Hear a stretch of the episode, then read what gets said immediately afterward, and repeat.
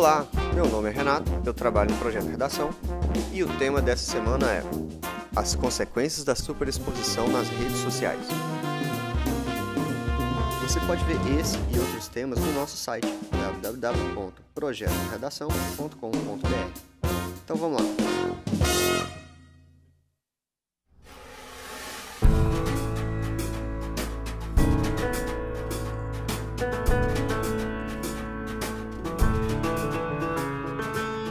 Como já dissemos antes, é importante compreendermos aquilo que o tema está solicitando como discussão. E após isso, iniciamos a seleção e a estruturação de nossas ideias, sempre direcionando ao que está sendo pedido. Ou seja, é preciso ter em mente, durante todo o processo de escrita, aquilo que está sendo exigido como discussão. Vejamos o tema dessa semana: as consequências da superexposição nas redes sociais. Precisamos nos atentar às palavras-chave: consequências, superexposição e redes sociais. O que a superexposição nas redes sociais pode causar? Quais as consequências de tal atitude? É isso que o texto deve tentar responder.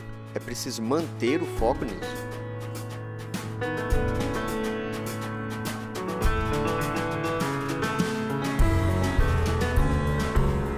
Outro ponto importante é a leitura atenta dos textos de apoio, que contextualizam o assunto e devem servir de motivação para a escrita.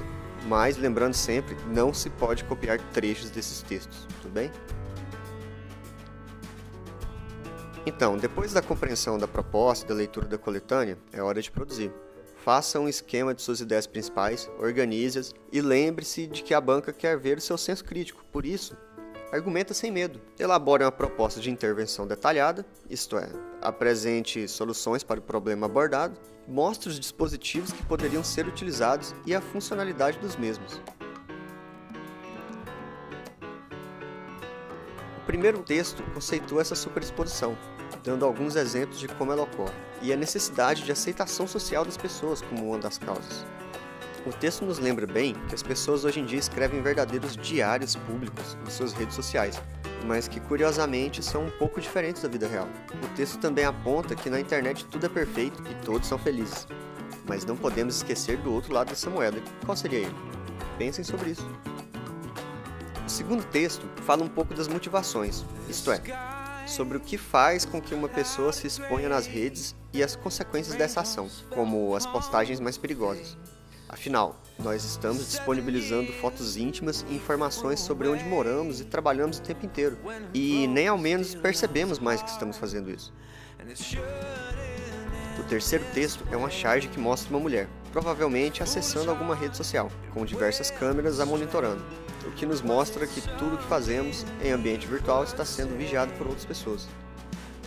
Essa charge nos lembra o futuro distópico descrito no romance chamado 1984, em que as pessoas eram vigiadas por câmeras em todo lugar e precisavam tomar cuidado com tudo que faziam e falavam. Bom, estamos em 2016 e não precisamos das câmeras espiãs do governo, porque jogamos tudo o que pensamos por livre e espontânea vontade na internet. Bom, pessoal, é isso aí. Lembrando sempre que estamos contando com a sua opinião sobre o podcast. Nós retomamos aos três textos, mas eu ainda gostaria de ouvir a opinião de vocês sobre formato, conteúdo e etc. É, tome cuidado também para sua redação não ficar curiosamente muito parecida com alguma redação disponibilizada na internet publicamente. Algum corretor pode achar que isso parece plágio e a sua nota vai ser prejudicada. No mais, é isso aí. Não esqueçam de curtir a nossa página no Facebook, visitar o nosso site e boa redação. Até mais.